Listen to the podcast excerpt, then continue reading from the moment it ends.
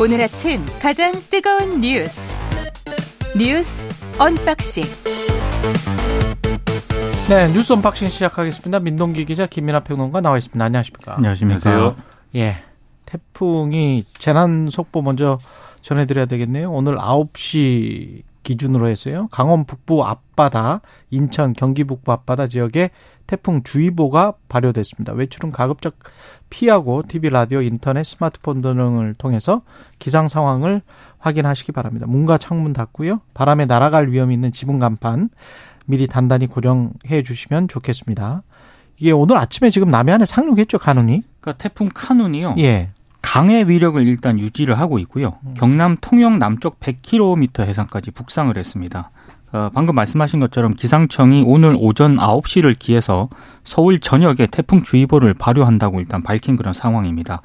오전 6시에 통영 남쪽 100km 해상에서 시속 22km로 지금 북상 중인데요. 9시를 전후로 해서 경남 남해안에 상륙할 것으로 보이고요. 오후 3시에서 5시쯤에는 청주를 일단 통과를 할 것이라고 일단 기상청이 예보를 한 그런 상황입니다. 그리고 오늘 밤에는 서울 동쪽 끝으로 이제 이동을 할 것 같고 내일에는 이제 북한, 평양 쪽으로 이동을 할 것 같거든요.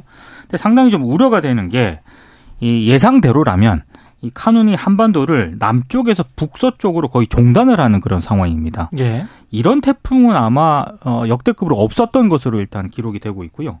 어, 그리고 특히 뭐 경상권 남해안이라든가 동해안, 전라권 동쪽 남해안 같은 경우에는 순간 최대 풍속이 초속 40m를 넘나들 것으로 일단 예, 전망이 되고 있는데 사, 초속 40m 같은 경우에는 기차가 탈선할 정도의 그런 그 위력입니다. 정도군요. 예. 예. 그리고 이 카눈이 더 좀 우려가 되는 게 느린 속도로 한반도를 뚫고 어, 훑고 지나갈 것으로 예상이 되고 있기 때문에 보통 태풍이 굉장히 빠른 속도로 이동을 해- 하지 않았습니까? 이번에는 그런 태풍이 아니라는 게 상당히 좀 우려가 되고 있습니다. 음. 그러니까 지금 말씀하신 것처럼 이제 태풍이 이제 남에서 북으로 이렇게 쭉 어, 종단을 하는데 다행인 거는 그나마 다행인 거는 약간 궤도가 약간 서쪽으로 틀어졌습니다. 이게 네. 다행인지 뭐 불행인지는 아무튼 그럼에도 불구하고 여전히 한반도를 다 지나가는 거는 마찬가지고요. 예. 한반도 전반이 다 반경에 들어갑니다. 직접적인 태풍의 영향권에 있는 것이고 다행스럽다고 뭐 해야 될까요? 일단 우리 우리 이제 상륙을 할 때는 본토에 상륙을 할 때는 어 강도가 중상태로 이제 상륙을 하게 되는데 그럼에도 불구하고 중상태일 때의 바람의 강도나 이런 것들은 여전히 뭐 뭐가 이제 간판이 날아간다든지 음, 그 이런 정도 정도의 수준. 그렇습니다. 예. 위력이기 때문에 주의를 해야 되고 말씀하셨듯이 이 태풍의 속도가 느립니다. 느리다는 거는 계속 이제 한 곳에 계속 영향을 주는 시간이 늘어난다는 것이고 이때 이제 문제가 되는 게 바람도 바람이지만 비입니다. 비가 비가 그러지 않아도 많이 오는 상황입니다. 지금 이 상륙도 안 했는데 제주도와 그다음에 남해안 일대에 여러 가지 피해가 피해 신고가 접수됐다라는 게 어젯밤 상황이었거든요. 그래서 뭐 창문이 깨진다든지 뭐 이런 것들도 상당한 우려인데 제주도에 굉장히 비가 많이 왔다 이런 어떤 이 경험담 이런 것들도 인터넷에 많이 있습니다. 그렇기 때문에 비 피해가 없도록 굉장히 주의를 기울이셔야 되고 혹시라도 이제 지난번에 폭우가 왔을 때처럼 예를 들면 은 뭐 밭을 좀 나가봐야겠다든지 또는 어 이 침수 위험이 있음에도 불구하고 좀 빨리 지나가야 되겠다든지 이런 좀 허술하게 대응을 하면은 피해가 날 수 있으니까 그런 것들을 최대한 줄이는 방법으로 대응을 하셔야 되겠다 이렇게 말씀드리겠습니다. 그리고 잼버리는 혼선 이게 조직이 운영을 어떻게 하는 건지 모르겠습니다만은 예멘 대원들은 원래 안 왔었던 거죠. 그러니까 왜 이런 일이 발생하는지 지금 참 대회 예, 시작한 지 그, 내일이면 끝나는 거 아니에요? 그렇습니다. 내일 내일이면 끝나는데 어제 내일 케이팝 콘서트가 있거든요. 어제 예멘 대원들 맞이하려고 했더니 예멘 대원들은 원래 없더라. 이, 이 이 런 말이죠. 지금. 그러니까 예, 충남도 하고요. 충남 홍성군이 일단 잼버리 조직위원회가 지난 8일 오전에 태풍을 피해서 잼버리 대원 5,200여 명을 충남 지역 시설 18곳에 수용하기로 했다 이렇게 발표를 했거든요. 예. 근데 충 홍성 지역에 있는 해전대학교 기숙사가 예멘 대원 175명의 숙소로 배정이 됐습니다. 그러니까 배정이 되다 보니까 뭐 공무원, 대학 관계자들이 급히 이제 이 준비를 했을 거 아닙니까? 준비했겠죠. 그 준비한 것 중에 하나가 예멘 대원 175명 분의 출장 뷔페 음식까지 준비를 한 상황이었거든요. 와. 근데 예멘 대원들이 입국하지 않았다는 사실을 알게 된 게 오후 9시가 넘어서였다라고 합니다. 그러니까 이 뭐 대학 관계자라든가 지자체 관계자 등은 오후 10시 가까운 시간에서야 이제 기다리다가 현장을 떠났다라고 하거든요. 근데 조직위에서는 예멘 대원들이 그쪽으로 가니까 준비하라. 이렇게 지시 거의 지시성이니까요. 지시를 요새. 했고 예. 그래서 준비를 하고 있었는데 음. 이게 아예 입국도 안 한 상황이었던 거죠. 근데 입국을 안 했다는 거를 조직이도 모르고 있었다는 거예요? 이거는 결과적으로 그렇게밖에 해석이 안 되는 거죠. 뭐 하는 거지? 그러니까 왜냐하면 이, 이 그리고 해전대 측에서 예. 왜안 오냐, 언제 예. 오냐, 뭐 연락이라도 해보게 좀 이 인솔자 연락처를 달라라고 그랬는데 조직이가 그 줄 수 없다라고 하는 답변을 했다는 거거든요. 음. 그러니까는 예멘 대원들이 입국을 안 했습니다 이렇게 답변한 게 아니라 연락처를 지금 파악하고 있으니 파악하고 있는데 아직 줄 수가 없다 이렇게 얘기한 걸 보면은 파악이 안 된 거죠. 그럼 이 그렇죠. 예멘 대원들이 들어왔는지 안 들어왔는지가 그리고 예멘 대원들이 들어온 걸로 지금 생각을 하고 조직위는 계속 운영을 했던 거네요. 그러니까 숙소까지 배정을 한 거 아니겠습니까? 더군다나 이 예멘 인이라고 하면은 여기는 무슬림이 이제 포함이 되기 그렇죠. 때문에 음식을 신경을 써야 됩니다. 그렇죠. 할랄이라 할랄이라든지 이런 것들을 신경을 써야 되는데 그렇게 나름대로 신경 써서 이제 이뭐 환영 준비했겠죠. 환영 플래카드 붙이고 뭐 이렇게 했는데 예. 안 오는 걸 기다리다가 음식은 다 폐기한 거거든요. 그러니까 이게 왜 이런 일을 그러지 않아도 공공이 다 공공이 상당 부분 책임져야 되는 일을 민간이 다 떠맡고 있는 그런 상황인데 음. 그 상황 속에서도 왜 이런 혼란이 발생하는가 조직위는 도대체 뭐 하는 사람들이냐 이런 비판이 나오지 않을 수가 없고 그러다 보니까 지금 책임론 이런 게 또 정치권에 이제 가서 불이 붙는 거거든요. 예. 일단 뭐 지금 여가부 책임론 이런 것들을 얘기하는 부분이 있고 왜냐하면 여가부 장관은 어젠가 그젠가 왜 위기를 잘 극복하고 있다. 네. 우리가 그걸 보여주고 있다. 이런 이야기를 했는데 이런 거는 어떻게 보여준다는 거죠? 전혀 이게? 극복이 안 되고 예. 있죠. 네. 지금 본인이 위기 상황이라고 보도가 왜냐하면 지금 뭐 본인이 위기 상황이다. 일부 보도입니다만 일부 예. 여론에 뭐 정확히 확인되는 건지 모르겠습니다. 아니 안철수 의원이 실제로 우리 최강 시사 인터뷰에서 그런 이야기를 했어요. 그렇죠. 음. 해임해야 된다라고 말씀했고 예, 꼭 그 장관을 지칭한 거는 아니지만 가장 책임 있는 장관은 해임해야 된다. 그렇게 얘기가 나오니까 바로 예. 또 여당 일각에서 여가부 장관 해임 음. 해임 건의 얘기가 나오고 있다라는 보도도 있어요. 그래서 예. 여가부 책임론으로 가는 게 하나가 있고 또 국민의힘 쪽에서는 전북도가 제대로 했어야 되는데 제대로 못했다. 이 전북도 책임론으로 가는 게 있고 이런 상황인데 지금 그럴 지금 뭐 그 책임을 다 뭐 이 세세하게 따질 수 있는 그런 상황은 아니기 때문에 예. 섣불리 이렇게 뭐 얘기하는 것보다는 일단은 정부가 전체적으로 지금 이 가닥을 잡고 가야 될 거 아니겠습니까? 그럴 수밖에 음. 없는 상황 아니겠습니까? 그 역할을 충실히 해야 되는데 이 외에도 여러 가지 사건 사고들이 있었거든요. 제대로 안 돌아가고 있습니다. 전반적으로. 예. 김땡땡님이 지금 유튜브에서 잼벌이 잘 운영되고 있어요. 편파 방송이 문제지. 이거를 계속 댓글을 달고 계시네요. 예.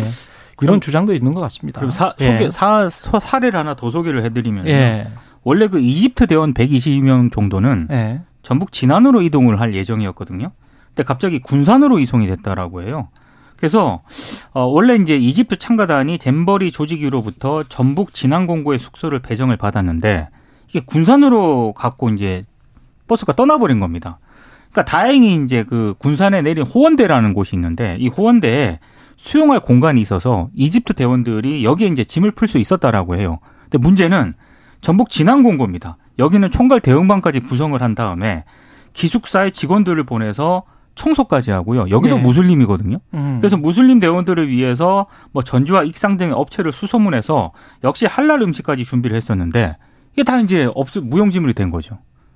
이게 과연 준비를 제대로 하고 진행이 된 건가라는 의문을 제기할 수밖에 없습니다. 아, 그리고 이제 스위스 대원들의 경우에 뭐 버스 사고 나고 뭐 이런 상황 그렇죠. 예, 그거는 뭐. 사고일 수 있으니까. 그렇죠. 예. 근데 이 문제는 뭐냐면 이 스위스 대원들은 숙소를 배정을 못 받은 겁니다. 이날. 배정을 못 받았어요. 그래가지고 일단 임의로 순천으로 이동을 해서 거기서 이제 해결을 하기 위한 어떤 그런 이동을 하고 있는데 그렇죠. 사고가 난 거죠. 이게 버스 사고가.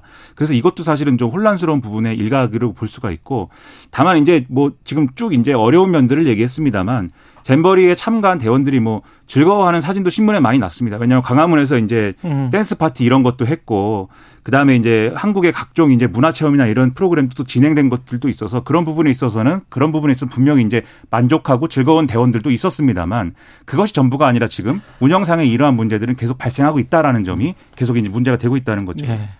소송을 안 당했으면 좋겠습니다. 끝난 다음에. 예. 그게 가장 걱정이 되네요. 그러니까 외국 사람들이 소송을 이제 좋아하다 보니까 좋아한다기보다도 예. 익숙하다 예. 보니까 음. 그런 얘기가 실제로 나오는 게 걱정인 거죠. 예.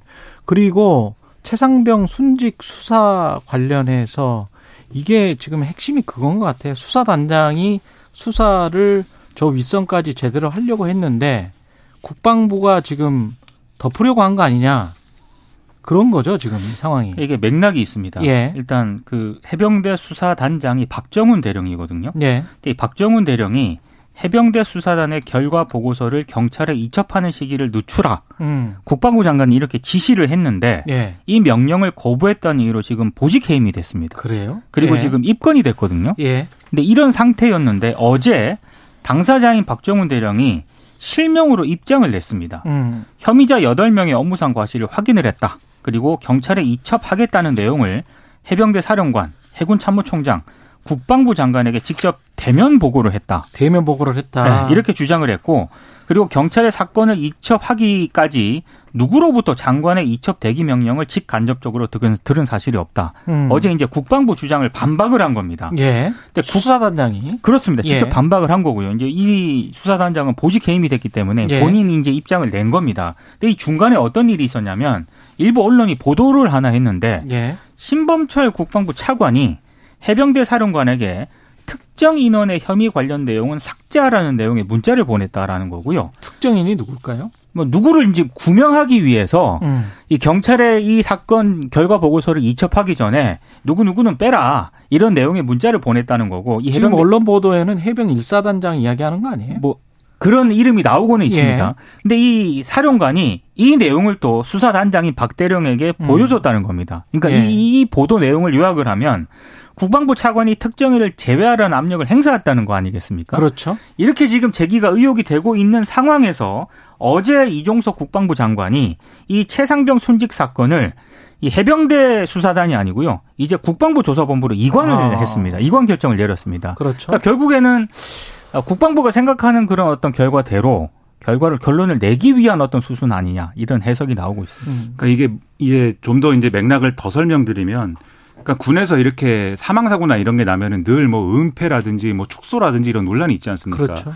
그래서 이제 경찰이 이첩을 하는 거거든요, 기본적으로. 그래서 수사를 경찰이 하는 게 맞다, 이제 이런 건데, 그래서 지금 이제 해병대 수사단장이 이 결과를 가지고 이제 기초적인 어떤 조사를 한 거 가지고 그것도 뭐 되느니 맞느냐 하는 논란이 있었습니다만, 그걸 경찰이 이첩을 하는 과정이었는데 이 이첩도 국방부 장관의 지시에 의해서 이루어졌다라는 게 이분 주장이에요. 근데 하루 만에 이 이첩을 하지 말라라고 지시가 다시 있었다라는 게 국방부의 얘기면 음. 국방부의 얘기고 그것을 이 대령이 듣지 않았다 수사단장이 그 예. 얘기인데 그러면 이제 이 국방부 얘기가 맞다 하더라도 하루 만에 왜 뒤집어진 거냐 이 첩을 하라와 하지 그렇죠. 말라가 여기서 설명이 두 개로 갈립니다. 지금 해석은 주, 이 언론과 이다음에 뭐 문제 제기하는 사람들의 해석은 말씀하신 것처럼 이 특정인 고위층인 어떤 특정인을 이제 어떤 구명하기 위한 움직임이다. 이게 다 과실 업무상 과실치사 이런 걸로 가면 근데 이게 직책은 제가 말씀드려야 될 것 같은데 해병 1사단장과 그리고 현재 현직에 있는 국방부 장관은 이명박 정부 때 청와대에서 함께 근무했어요. 맞습니다.